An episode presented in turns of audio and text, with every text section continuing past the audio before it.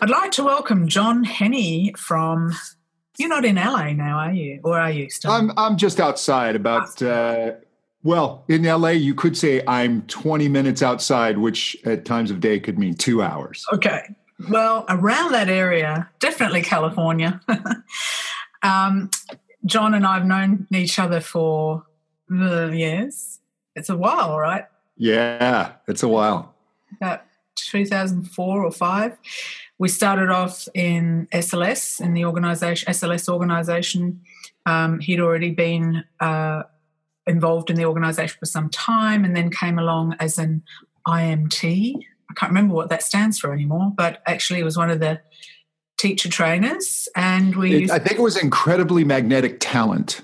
Oh, I'm sure it was. Yes. Yes and you used to come over to the UK and amuse us no end with your little misunderstandings of how the UK system works. I am the ugly American. Yes. But you're not really because you're Scottish as well. Yeah, but uh, I'm just I'm just a bad traveler. I I'm just confused as soon as I'm out of my element. It's confusing. Yes. Um, so there's a couple of anecdotes there that we do like to remind you about whenever you're over here again. And uh, he does teacher training. He has his own um, studio, uh, music school, and we're going to talk about that today and just talk about his journey in general. So, John, your journey into becoming a singing teacher hasn't actually been the traditional one, has it? So, no. a bit about that? Yeah. So, um, if I go way, way back uh, to when I was a young boy, my my dad uh, was from Glasgow, Scotland, and he was just this natural musician and, and great singer. And so, as a young child, I would I would try and sing, and I would say, "Dad, listen to my song," and I'd sing something, and and in his very caring, nurturing Scottish way, would say, "That's bloody terrible." So, I kind of put singing uh, away and pursued the drums as uh, I think I started when I was about 11 years old playing the drums and got really into it. Um, played professionally starting in my teens. And at a certain point realized you know i could probably get more gigs if i sung uh, backup. Let me let me try this. And a friend of mine uh, was taking lessons and he goes yeah this guy studies with uh, stevie wonder's teacher. And i went stevie wonder's good enough for me. Let me try this. So my my first uh, first lessons were SLS in a sense. It wasn't called that. Um, and I ended up moving. I started singing backup vocal, and then I started uh, fronting bands and uh, got signed to a, uh, small label record deal that uh, completely imploded. And uh, so I, I, was I was a no hit wonder. But in the aftermath of that, I went, okay, I got, I got offered another deal to go on the road as a drummer this time. And I thought, you know what, I'm starting to, I think I was in my later 20s. I had kids by that point. I'm like, I don't want to be in a van with a bunch of guys. And, and uh, I was with Seth at this point, And Seth said, why don't you teach? And I said, Seth, I don't know how to teach. And he said, well, at the very least, you won't hurt anybody. And I went, okay, um, let me try. And I found that I I enjoyed it and kind of dove headfirst into the whole teaching thing. Hmm. So I am a reformed drummer. Do you ever play still? Do you have a kit? Uh, there's a kit at the school, and I'll I'll bang around on it here or there. I, and it's it's funny. I can still actually play, which is surprising. Yeah. Right. So I moved from drummer to singer, and one day I'll try and be an actual musician. but I'm bummed. so, what attracted you? Well, other than obviously someone referred you to having lessons with Seth, but what what attracted you to say the technique, and why did you get involved in the organisation aspect of it? You know, my story with that, I didn't know any other technique. It's it's it's actually all I've I've ever truly formally studied, even though now I've gone and, and tried to expand um, my knowledge of other techniques, etc. So to me, it was just this is this is how you sing, and you, you know you just you you worked your mix and you adjusted vowels and and all these things, and you avoided. Um, you know, I kind of got into the headspace that anything else was wrong, which mm-hmm. I've I've since pulled away from. But it was it was what I knew, and uh, I as I began to teach, I would just try these exercises and go, "Wow, that actually worked. Okay, that worked." I wasn't sure why they worked, but I just go, "I think I should do this here," and oh, that helped. Um, I don't know if that answered the question. Yeah, no, it does. Okay. And so, what's changed since then? Then, um, just looking for explanations as to why things happen and seeing that that people could sing in other ways and not necessarily you know their voice was voices wouldn't explode. Uh, they wouldn't uh, end up not being able to sing and uh, just just kind of being more open. But I, I appreciate the grounding uh, that I got in SLS because I think it really gave me a good foundation um, from which to then go and acquire uh, more knowledge or or broaden my horizons. Mm, yeah. So, do you, what would you say you teach now? How would how do you describe your methodology? Oh, that's a good question. I I basically call it uh, contemporary singing.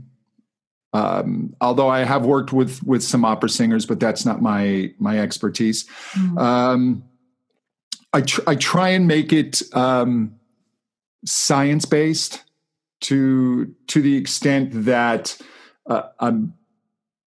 I hope I'm not making things up. Uh, that was one of the the weaknesses I felt, especially uh, when I was uh, awarded uh, the instructor management team, the IMT, and we would give reasons for things, and I'd stop and think, "Wait, we're just saying that so because we're saying it so." We we don't have any proof for that mm. um, but a lot of a lot of what i teach a lot of the the scales and the exercises are still would be very recognizable to sls mm. it's, it's maybe just more how i'm utilizing the information i receive from the student and um, considering why this is occurring and how i'm going to fix it i think mm. has had a bit of a shift yeah so, what happened when um, you left the organisation? What, what what was your next step?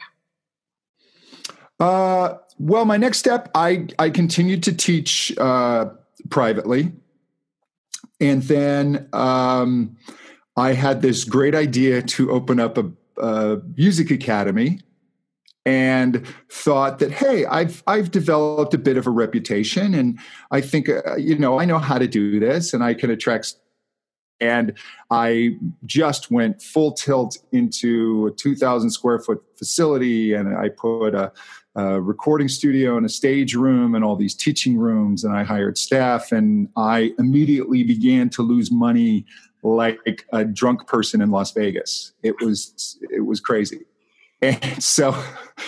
Uh, what I did then is I went, okay, um, what do I know how to do? Because I can't teach enough private hours and run this thing to to stop this leak. Mm-hmm. So I, I started creating online content as as a way to uh, help uh, bolster the the school.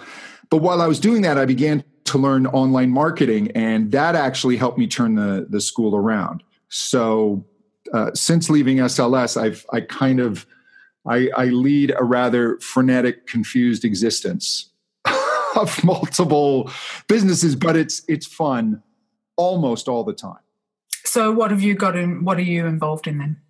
So, you've got your so, music school. Yeah, I have my I have my music academy. Um, I do still teach privately, but but less these days. Um, and then I have uh, online training programs and even though I'm I'm looking at the at expanding those, uh, I first focused on uh, training other voice teachers and and showing people uh, practical vocal science. I'm certainly not a vocal scientist, but hey, this is what I think is what you need to understand in order to have it be practical for your teaching. mm. and a certain level of understanding. So I've created some some programs for that. Um, and again, uh, teacher training programs. I've started to uh, work with uh, speakers. I'm going back for a second time to uh, lead master classes for the U.S. Navy um, for their executives, which was uh, very interesting. So there's no singing at all. Mm. Uh, although I'll use singing exercises to try and get them into their voice, but I'm starting to work more with speakers mm. as well. So, so I think how, my next product. Oh, go ahead yeah how does that i'm interested to know what how you run a lesson then in in that situation. Well you know i try and make people aware of uh, the music in their voice. Um, and i'll explain that a, a great songwriter a great producer a great uh, singer will give the listener enough of the familiar but then has to give them the unfamiliar to keep them interested.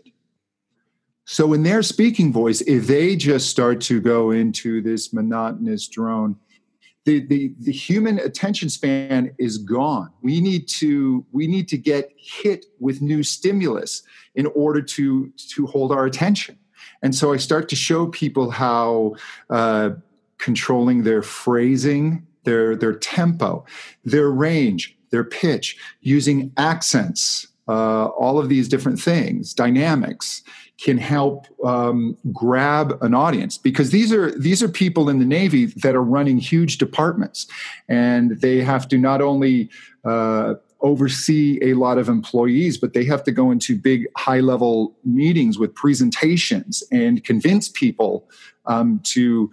Uh, okay budgets with expenditures of hundreds of millions of dollars.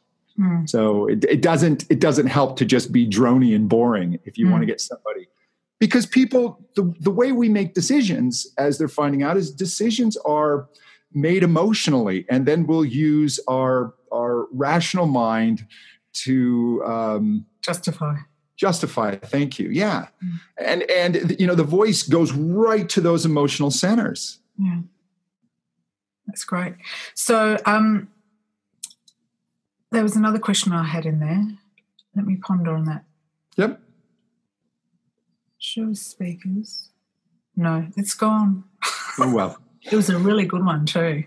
uh, okay, so oh, so I remember you and I having a discussion about, um, and I want to talk about it, and no names need to be mentioned at all, but I do want to talk about finding the right kind of people to partner with because I know that there was a time when you uh, decided to go in with some other people into a studio mm-hmm. and it kind of fell apart and it seemed yep. like a really good out of the time.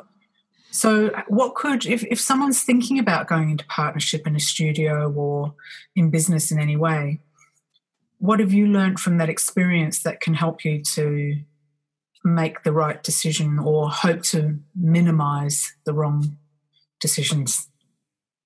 Yeah well i'll just i'll just tell you looking back at that and my own mistakes. And part of that was my own weaknesses and perhaps um, I'll, I'll, use the word laziness or uh, yeah I I partnered with somebody who I knew wasn't a brilliant teacher, but was was really good at at networking and things. And I I had this, and that's not my favorite thing to do, you know. And th- this person just had that ability to go out and just constantly sell themselves. Um, and I kind of had this idea of, hey, I'll kind of be the the the brains and the better voice teacher, and they'll be out there and be the the salesperson and what I saw them do was they they would uh, utilize me to you know oh well why don't you write the course but I'll be on the video? You know you you do the work you, do the work but I'll grab all the high profile clients. And very I should have more quickly seen no you know what the the the mindset that made them uh, go out and be that self promoter was also going to make them want to constantly grab that pie for themselves. Uh, so you, you've really got to understand why you're going into business with somebody. I went into it because I didn't like the marketing aspect, and I was just wanting someone else to do it for me. And that was my mistake. Mm. So I, I, think you really need to go in um, with strengths, not with weaknesses. Mm. Mm. And then the other thing I, uh, one of my favorite quotes, I believe uh, it's attributed to Maya Angelou, is when people show you who they are, believe them. You have to be, and you have to, when you go into a partnership, make sure you have an exit plan have it written out. Right. You know, because things they can go bad, and when when businesses go bad, um, I've been divorced, and I've had businesses end badly, and I think there's almost more bitterness in a bad uh, business ending than there is in a relationship. I think it depends on the people. It does. but I get what you mean. Yeah. And then what about the situation when you first went out to set up the um, music school? Where do you think you went wrong there? Yeah, that was just me. Where I went wrong, um, and this is this is going to sound a little cynical, but it's but it's very true in business, um, whether I like it or not. Is the best is often the least successful. And I didn't realize that it wasn't about building this great facility and really trying to provide the best voice lessons I could and, and training my staff.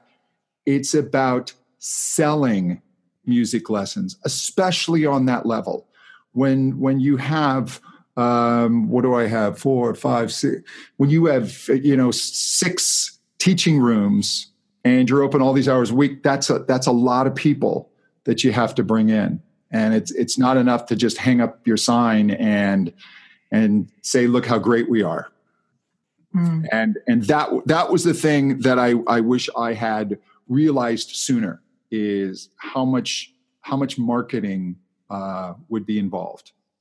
So, what would you advise somebody who is starting up their business, whether it's uh, just by themselves or going into something a bit yeah, uh, two things: uh, study marketing, and uh, right away start creating your authority in in putting out content, um, and start building your email lists. Uh, interact with your email list. Um, understand how uh, Facebook works because Facebook owns Instagram. Understand the, the Facebook pixel and get that on your site so that you can start tracking visitors and building audiences in Facebook that you can um, send ads to. And, um, you know, we're, we're in a wonderful period where we can now create our own content and put it out there instantly. Mm. Uh, and you don't need to wait. Don't wait till you have your fancy high def camera or this or that, just take your smartphone, buy a lapel mic, plug it into the phone, and, and start creating video. Mm. Start writing, start writing every day, start writing content and, and just get things out there because as people start to consume your content, whatever business it is that you're building, you start building authority and expertise. And then when you have something to sell, they're far more likely to buy it. But a lot of our students who come through best would be going, well, what do I know? You know, if if they, it depends on what their background is. But actually, yep. very experienced singers who then take up teaching, they feel like they don't have the expertise or the authority to actually putting out content. So, how would you advise them? Yeah, every person that comes to teaching, even if you don't have the experience in the mechanics of teaching quite yet, there's something in your your history and your experience that is uh, somewhat unique to you and that other people need to learn from. And the one thing that you have is is you. Only you are you. And there are people who will want to learn things from you. Not from me not from another teacher. They're going to connect with you because there's going to be something in your experience that they say, "Oh my gosh, I went through that as well. I I actually worked in a function band for all these years, or uh, I toured as a backup singer, or I I was in musical theater, or I struggled with auditions, or I have stage fright." All of these different things. Mm. And what you need to do is is you really now need to start thinking about who your audience is and and how you can help solve their problems. Mm. Um, and, and voice teaching, and I know voice teachers will will disagree with me on this. Some, it it, it really isn't rocket science you you will learn how to do this mm. if, if, you just it's it's part knowledge and it's part experience but it's it's not some great mystical high level skill that you should be so intimidated to begin practicing mm. you just you just need to get in there and just start teaching mm. and you'll you'll find you'll find your lane and you'll you'll find if you're open to it you'll find what makes you unique. Mm. And then you'll find your audience. It's really funny because I was having a conversation the other day with somebody who's had some uh, contact with me through educational things and had one lesson. And she said uh, something about the fact that she said, "Well, I see you as one of, you know, as far as I'm concerned, you're the the, the sort of person who only a professional goes to." And I thought, gosh, how did people get, or how did she get that impression? Because I actually work with a wide range of, mm-hmm. of um, students. I tend to not work with a total hobbyist and beginner uh, these days, but that's because I'm doing less teaching. Um, but I just thought, how interesting that I'd come across like that because I certainly don't see myself as that. Um, but obviously, somewhere along the line, I've done things or said things or given out that impression. Um, uh, one of the reasons I think she uh, she quoted as being because of my price. Ah. and I thought, hmm, that's interesting.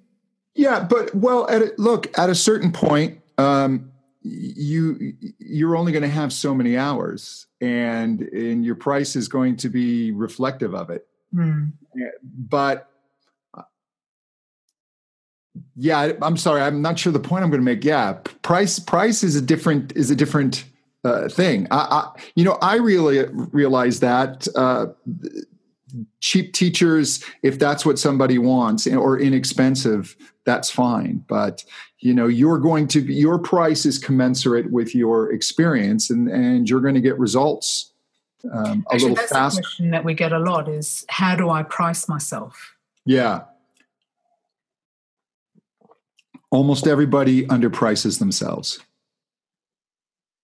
And and and this is you know price is a unfortunately we can separate it from your skill level let's be honest.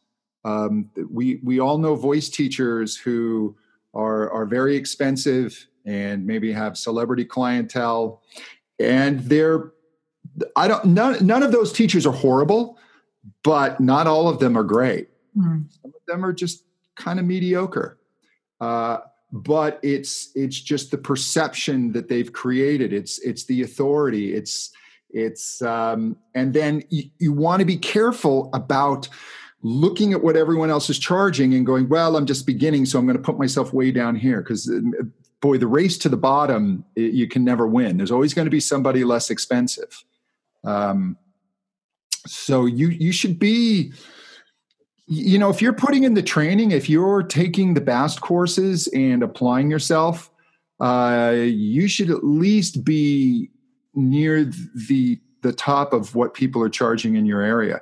My music academy i will tell you uh, we are double what some of our competitors are. Because we don't we don't base our pricing on them. We we just create um, a sense of, of value and worth and authority, and people pay it.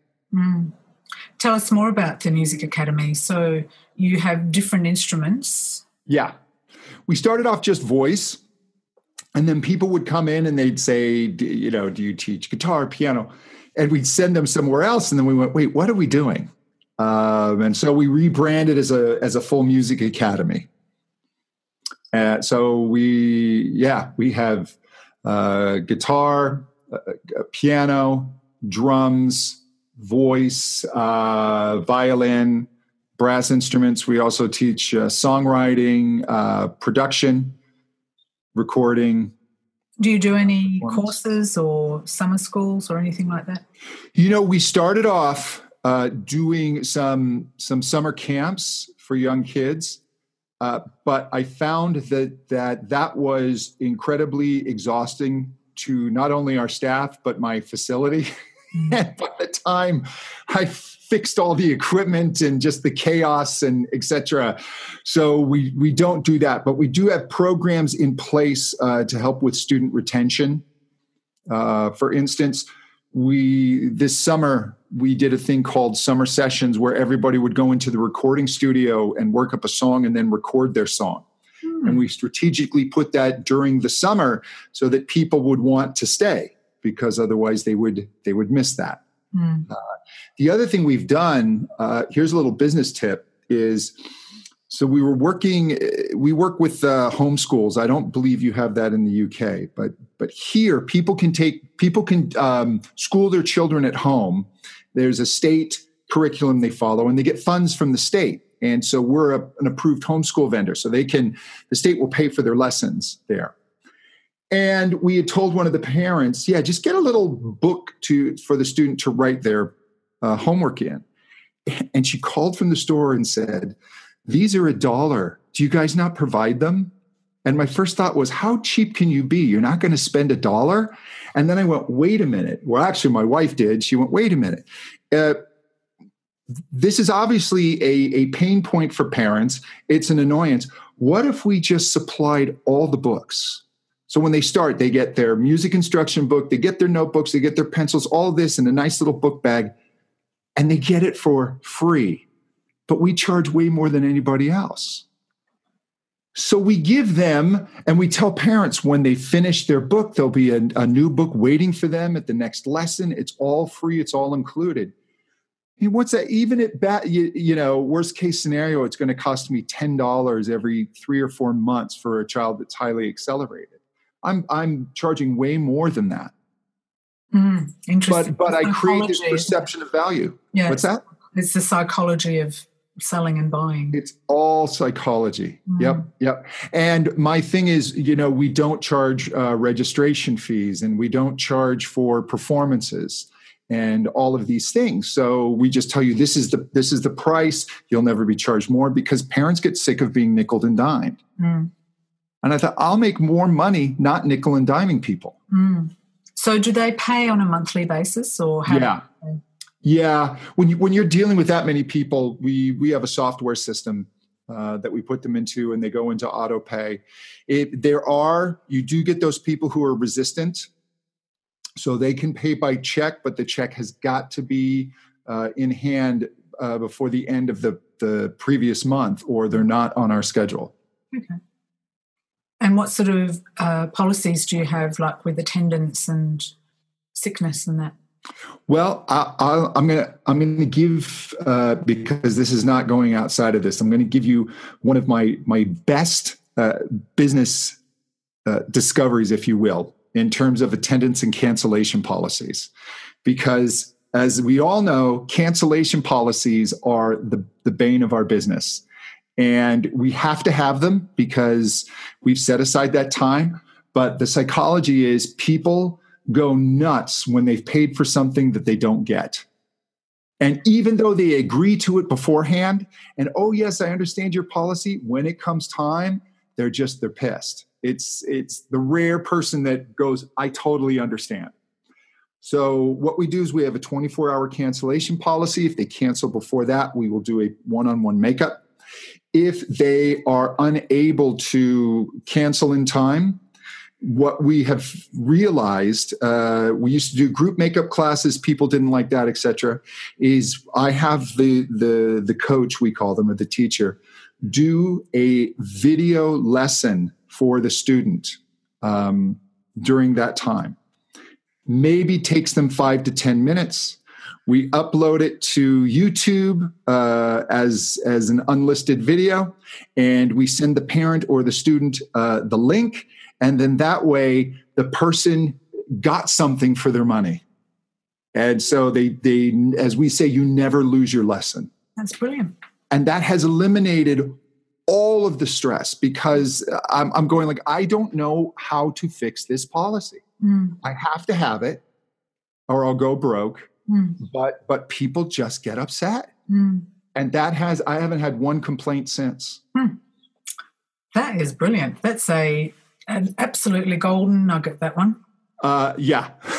so don't broadcast that one online. No. That's the best thing we've ever come up with. And I, I used to like that tortured me this because it's it's one thing in your studio, but when you're dealing with hundreds of students mm. and, and parent schedules, et cetera, et cetera. Mm. But I and and I would encourage you because as a voice teacher, when you're running your own solo studio, when you're first starting and you don't have an assistant or a front desk staff, it puts you in the position of being the bad guy. Mm. And you always want to be the positive person to your student. You don't mm-hmm. want to be the person going, "Well, sorry, I have to charge you for that," because that just emotionally they're they're frustrated mm-hmm. in that moment. Mm. I used to talk about the studio policy, mm-hmm. even though I was the studio and it was only I know, me. There. I know. We you know we say it's studio policy. Yeah, and that well it helped me um, it helps yeah. it, no it, it, all helps but i think this if you just go ahead and say if somebody says uh, i'm not feeling good i can't make it offer them a, a, a zoom or skype or mm-hmm. facetime lesson mm-hmm. if they if they can't do that go you know what i'm going to record a video for you mm. That, and I, then send, because you're going to be sitting there anyway. So you're going to be sitting there anyway. Mm-hmm. And if you record the video, you're not going to do 30 minutes. Mm-hmm. Mm-hmm. You, you, give them you give them 10 minutes, mm. and then you can go. You know, your 20 minutes to catch up on your emails or mm. etc. I love it. So from um, so recently you did a, a webinar, um, the triangle of teaching. Yeah, the teaching triangle. Yeah, teaching triangle. Sorry, um, the teaching triangle. Um, we were talking about simplifying the process of figuring out what's going on. Yeah, voice and how you're going to address the issues. Um, how did you come up with that? So uh, the the first training program I did was was a program called Voice Teacher Boot Camp and I, I'd never done an online course before. And I made what turns out to be the typical rookie mistake. And you go, I'm going to create this course. The, the, the bigger I make it, the better. And it's, it's like writing your first novel and it's 1500 pages and everybody looks at the book and goes, I'm not reading that. Uh, so it was, it was, it, it kind of came out as a brain dump and even though some people found it really helpful, a lot of people were getting overwhelmed by it. So, mm-hmm. uh, about six months ago, I started tearing it apart, rebuilding a new course. And I was like, how do I really get this on a track that's really simple? And I started breaking down the elements of teaching, and I was finding these patterns of three. And so I kind of went, wow, this kind of like fits into a triangle. And so I came up with the teaching triangle because everyone likes alliteration. Mm. And then I, um, and and basically it's just a way it's it's a, a flow from one step of the lesson to the next and uh, that that kind of can help keep your focus if you feel yourself getting confused mm, mm, that's great what do you think are some of the common mistakes new teachers make what have you noticed i think one of the the big mistakes is thinking that there's an absolute right answer at, at any one time uh, in, in the situation. You'll, you'll hear something in the voice and you'll go, okay, I, have I've got to fix that. And actually it's, it's more on a flow, um, if you will, or a spectrum. And there will be answers that are, that are more likely correct and answers that are less likely correct. But part of getting the information where you are on the spectrum is you got to just try some things. So, you know, don't be afraid to try things. Don't be afraid to stop for a second and think. um, even if the student's standing there, you can just go, hold on, hold on, let me let me consider that. I think they'll appreciate that you're paying attention. Uh, you know, we we just get a little focused on, oh my gosh, I've, I've got to fix, fix, fix. Mm. The other mistake, in and I've done this, is you you try and fix too many things at once and you really just got to kind of look at you know what what's kind of a primary problem here that i and that i can give the student a bit of a win so that they leave feeling good about it. Um, if we get if we correct a little too much uh, the, the student is going to leave feeling a little defeated or they can. Hmm. it, it, and every student's different. You you will get those students and i've asked them if i sense it in them okay do you mind if i really push you and those students I'll hammer and mm. they respond to it, but other students don't. Mm. So so it's all it all changes depending on the student in front of you and what their mood is at, at that moment, etc. So how would you define good singing these days? Uh, if I am emotionally uh, moved by by the performance, or if I am just musically engrossed by it. Mm. Who? So, who uh, are the artists that embody that for you at the moment? Oh, I always hate when I get asked that because I go, you know, it just depends on uh, from song to song. I'm I'm actually looking at doing a YouTube series where I break down uh, why I like particular vocal performances. Um, but I will tell you, for instance, I was was working with somebody, which was a whole odd thing. It was this um, was a, a Japanese boy band that that yeah, I was supposed to somehow coach them to all sound like Wiz Khalifa, um, even though their English was was a little problematic. That yeah, that's a whole nother podcast. Um, but one of them wanted to do uh, a Justin Bieber song, and I'm not really in Justin's demographic, so I haven't been spending a lot of time listening to Justin and he he uh, brought in um, "Love Yourself," you know, and and I'm listening to it, and it's not really that hard to sing, and it's it's mostly in the lower register and the whole thing, but Justin's use of rhythm and accents, and I went, this is just actually a great performance because the track was so sparse. It's just a very simple guitar mm-hmm. with just playing uh, you know some sparse chords a lot of space in it. And he's nailing these these 16th note syncopations where i'm like this this is why this thing has over a, a billion views on youtube. It's it's people they don't know why they like a performance. They just do. But but his his his accuracy and his way to make this simple song interesting by the interplay was just i think a, a great performance in well, that'll of, be because he's a drummer. Yep, yep. As I as I say, uh, you know, Justin Bieber and I we, we share a few things in common besides besides boyish good looks and a, an amazing head of hair. Is we both started started with the drums. Yeah. And but, I quite uh, often have to get singers, uh, you know, who they're great singers, but they just their phrasing, their rhythm, their timekeeping. Yeah really needs work. And well, you come from a jazz background, mm. and a lot of times, it, I, when somebody comes in and tells me I sing jazz, I'm ready for okay. The technique's going to be questionable, but man, the style better be there. it's you got to have rhythm and you got to have phrasing in jazz. It's very unforgiving. Yeah. Well, if you do it proper jazz, not just singing jazz. Yes. Songs. Yes. Correct. So, Correct. What do, what do you think's working well in, in singing pedagogy at the moment, or teaching pedagogy? Uh, yeah, singing teaching pedagogy. I can't remember how to say that, but you know what I mean. What do you think's working well at the moment?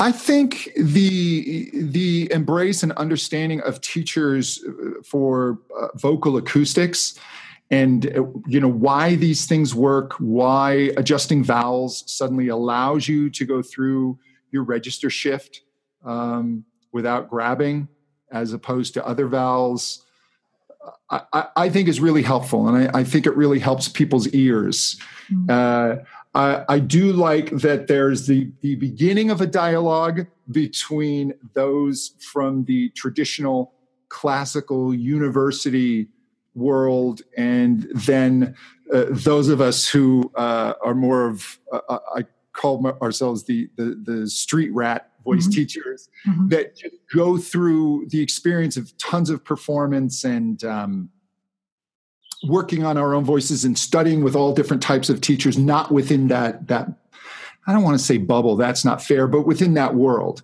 Mm-hmm. And, you, you know, uh, the one thing that we can learn from that world is their academic process.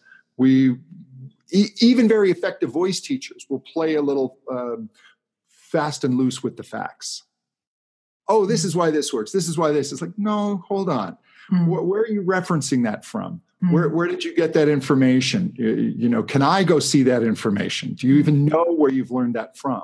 Mm. What's the basis for that? Is there a paper on that? Etc.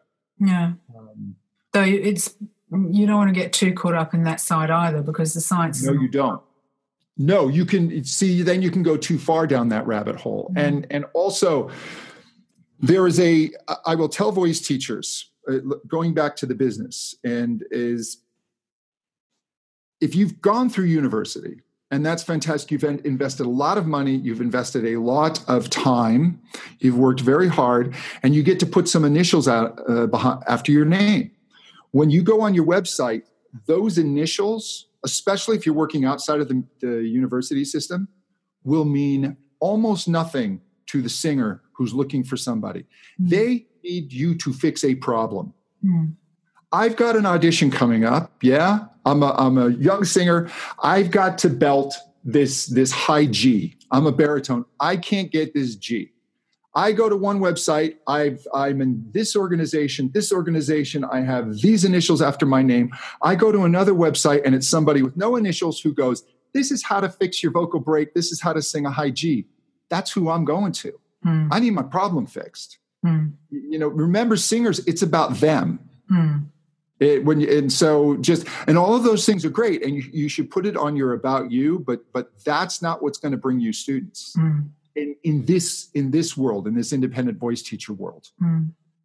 what are your thoughts on all the um, youtube singing teachers who are getting you know, some people I, have like quarter of a million followers yeah uh, first of all, I applaud anybody who gets out there and puts out content and and puts themselves into that rough and tumble world.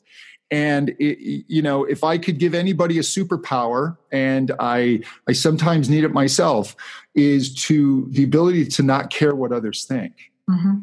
And some of them have really, really have that ability.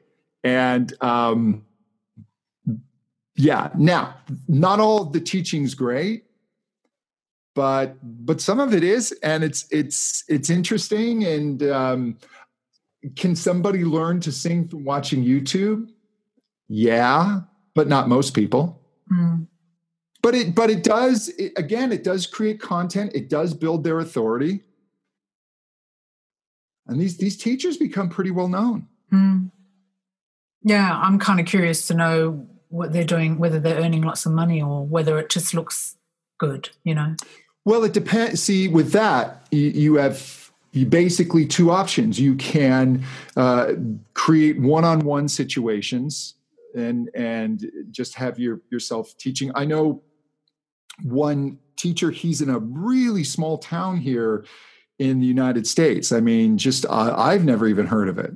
And yet, because of his online presence, he just sits in his basement studio and teaches Skype lessons all day and gets people from all over the world because he's created enough authority online. Mm-hmm. And then some of those teachers, if they've um, created product, well, then they have that to sell mm. yeah. as well. And and and some of it, you know, the hype and the sales hype and the nonsense. It's I totally understand it. You know, when somebody says, uh, I'm the only one. I'm the best singer, so I'm the would, the best voice teacher. Well, you know that that's n- not necessarily true at all. Mm. However, to the public, that makes total sense. Mm. You know, so I, I don't begrudge anybody saying that from that level of sales, as long as they don't believe in their heart it's true. Wow, who cares? it's not true. Yeah. So another thing that's coming out of that, and this has happened to me um, just recently in the magazine, actually, where people like that then believe they have the authority to go and criticize and actually almost defame other singing. Oh, yeah. Oh, I, I know. I can instantly think of a couple of people um, that you're talking about. Yeah.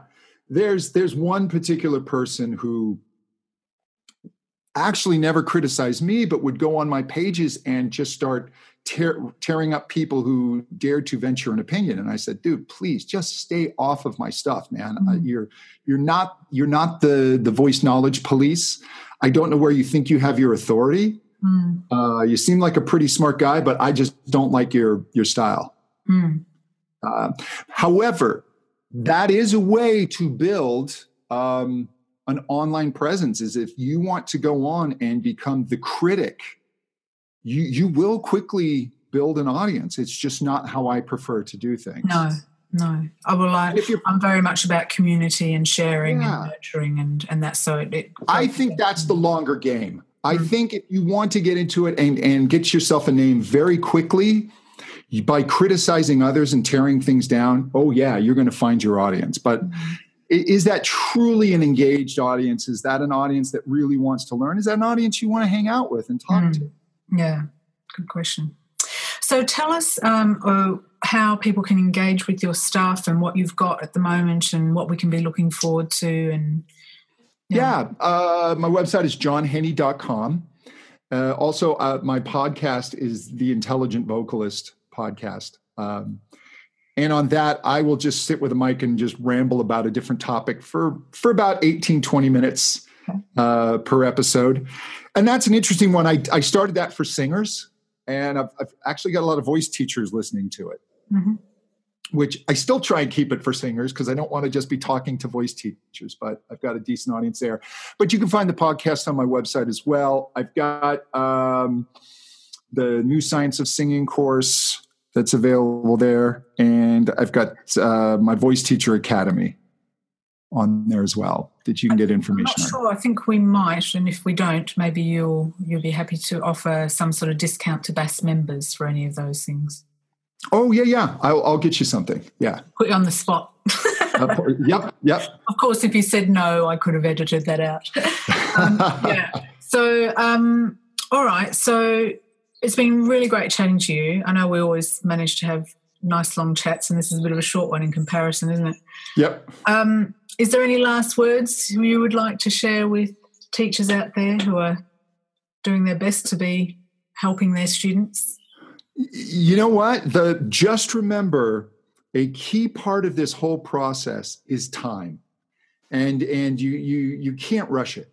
If if you're here, you're you're in the right place. You're you're getting the right knowledge, you're getting science-based knowledge. You're not getting voodoo voice uh, methods so you're getting a solid grounding, and then it's just uh, working with your students and just being just being empathetic, uh, being open to what their needs are, while also guiding them, taking control, and just just know that the more you do this, the better you will get. It's it ultimately it's not incredibly difficult. It just takes it just takes time and, and some focus mm. and you'll you'll you'll get there and if you're already kind of there you'll keep getting better yeah that's great well thanks yeah. very much for joining us for this podcast we look forward yes. to hearing your well actually i've already been watching your podcast because you put them on facebook don't you oh yeah when i'm recording them mm. yeah i'll do those sometimes yeah i'll put out the live just to just to make myself even uh, put more pressure on myself yeah and thanks for everything that you're doing for the singing teaching community. And uh, oh, we'll thank you. Around, you as well. See you in the uh, Facebook group, and um, I'm sure we will hear from you again at some point. We'll catch up maybe in the next uh, next 12 months to see where you're at. Very good. What new Love project it. you've decided to take on? Yes. Because you don't have enough to do. no, no. All right. Thanks, John. Thank you. Bye-bye. Bye.